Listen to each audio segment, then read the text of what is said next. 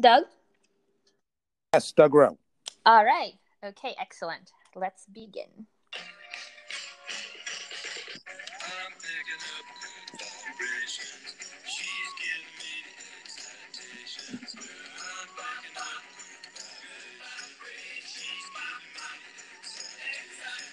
Um, hey there. Welcome back to my podcast. I am Camilla, your high vibe advocate. Give me 15 minutes and I will give you a high vibe world. I am so excited today because I get to finally introduce you all to one of my best friends, my mentor, my agent, my counsel, Doug Rowe. Uh, Doug is an attorney. He's a partner at Certilman Balin, which is the largest law firm on Long Island.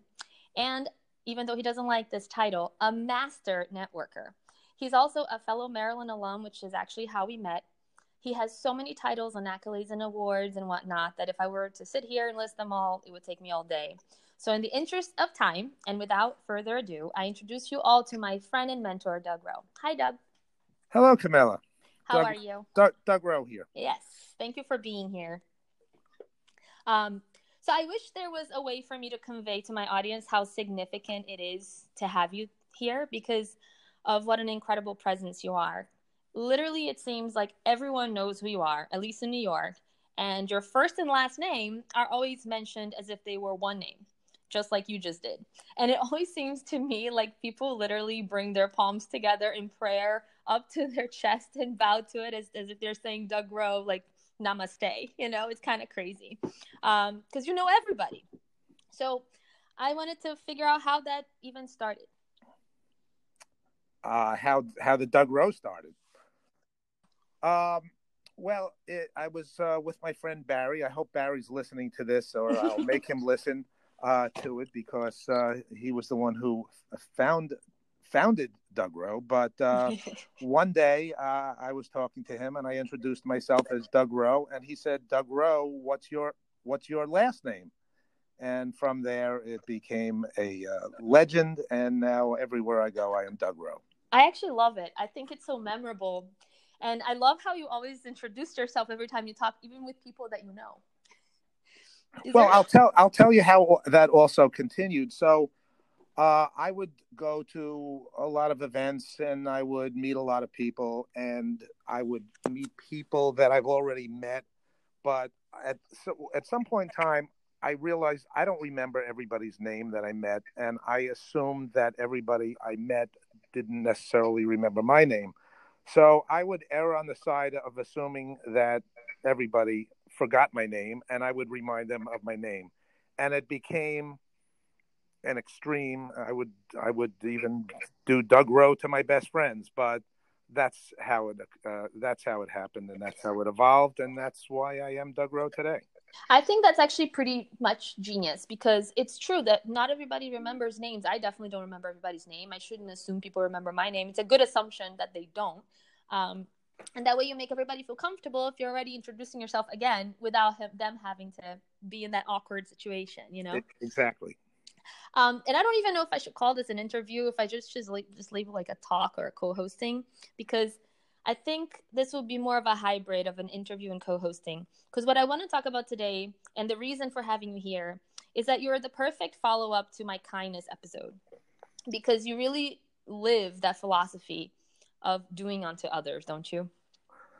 I do, and um, I, you know, when you uh, mentioned at the outset uh, that I'm a master networker, I, I explained to you before we uh, we started this that you know it's not a, a, title that I like. Really, what I the way I view it is that uh, you know when I'm out there, I look for opportunities because opportunities are everywhere, and because of my network, I'm able to look out for opportunities for others in my network. So when you talk about networking, I really look at it as a combination of developing relationships with people and then looking out uh, for opportunities for them and helping others. So if you want to uh, segue that uh, from your um, you know kindness episode, you know I understand, but that's really what I do and, and what I'm about. Well, it's I I personally have so much to thank you for because you you brought me out of my shell with so much patience. Um, I remember we met in 2014. At that time, I was going through a lot of personal things, um, just trying to figure out. I had my firm for two years at the time, and it's just hard, you know, to to go out and meet people, and that's extremely important. But at the same time, I I had my own insecurities in terms of, and I was young and people would judge me a certain way and I didn't know how to approach things or where to go, which, you know, how to, how to talk to people. Um, so, and you were, you were just definitely always there for me. And you've introduced me to extremely powerful people. You've nominated me to many honorable titles. So I want to thank you uh, because you really are kind, but you also have a really good eye for people um, you know you can see what their essence is and you can really connect them with what's going to be great for them and i've definitely been a beneficiary of your benevolence and your kindness philosophy and um, but i feel like you know what you just said is so important because what i want what i mean by master what really makes you a master networker and i don't mean this with any negative connotation whatsoever is that you really do care about people. You actually do develop real genuine relationships with people that you make friends out of the people you meet. Isn't that true? Well are you there? Oh no. Oh my goodness. Are you there? Can you hear me if if you i think that there's a technological issue don't hang up it might come back um if you can hear me Oh, client. I, hear you. I hear. I can hear you now. Okay, sorry. Oh, oh, um, so what I started to say is when I talk about developing relationships through networking, um, I apply those skills to my law firm as well. So, you know, when I have a client, uh, I usually have a have them for life. Um, that you know, because the way I apply my networking skills is to develop the relationships with new cl- clients, but with respect to existing clients, uh, the way I view it is that you know I need to understand their business. I need to understand that they're people as well. So you know, I I I try to meet them on their level, and to my clients as well as to my non-clients and you know networking um, um, contacts, I become, you know, a problem solver. So I can be a go-to person for, you know, either clients or non-clients, and uh, you know, I can help with whatever issues they have, whether it's legal or whether they need a referral for someone. Um, and I also, you know, in in that regard, you know, I, I, I mean, what's what's exciting for me is in in the whole networking world is really I enjoy the business challenges that are out there. So, you know, when I meet somebody and they do have issues, you know, I try to be the go-to person to be able to help them. Again, as I said before, whether it's on a legal, uh, whether on, it's on the legal side or the non-legal side, I'll be there as a as, a resource. I, yeah, you've definitely been that for me too in many ways, and I think that we bounce ideas off each other a lot in the different set of problems. It's really funny.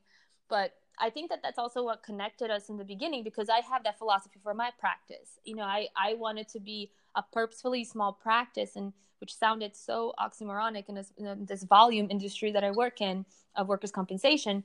But I wanted to be small so that I could dedicate more time to getting to know more my clients better, you know, to understand what are the challenges that they're facing, you know, how those injuries really truly impact their lives and how I can present a better case to get them all the money they can get to be able to go back and start a new chapter if they have to get retrained or you know to survive if they can never work again you know? Um, and to get to know a person in a personal level when you actually just are a person that someone can vent to and talk to on the on their level really does make you memorable doesn't it? Yeah so i i mean that that's interesting because you know you are there for your clients and you you hold their hands and you understand that you need to hold their hands. And you know not all attorneys are like that. Um, you know you, you you you i think you have those relationships with your clients because you are flexible. You do help them as much as you can.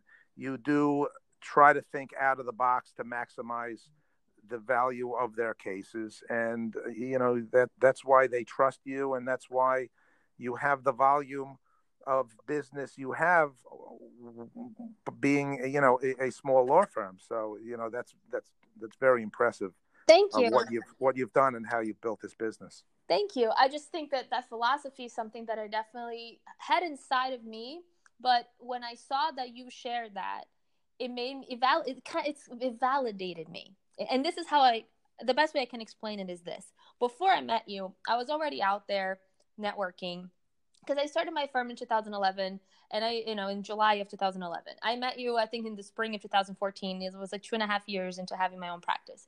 I had been out there meeting people, and, you know, it's always so robotic and seems superficial in a lot of ways. And people just present like they try to sell what they do.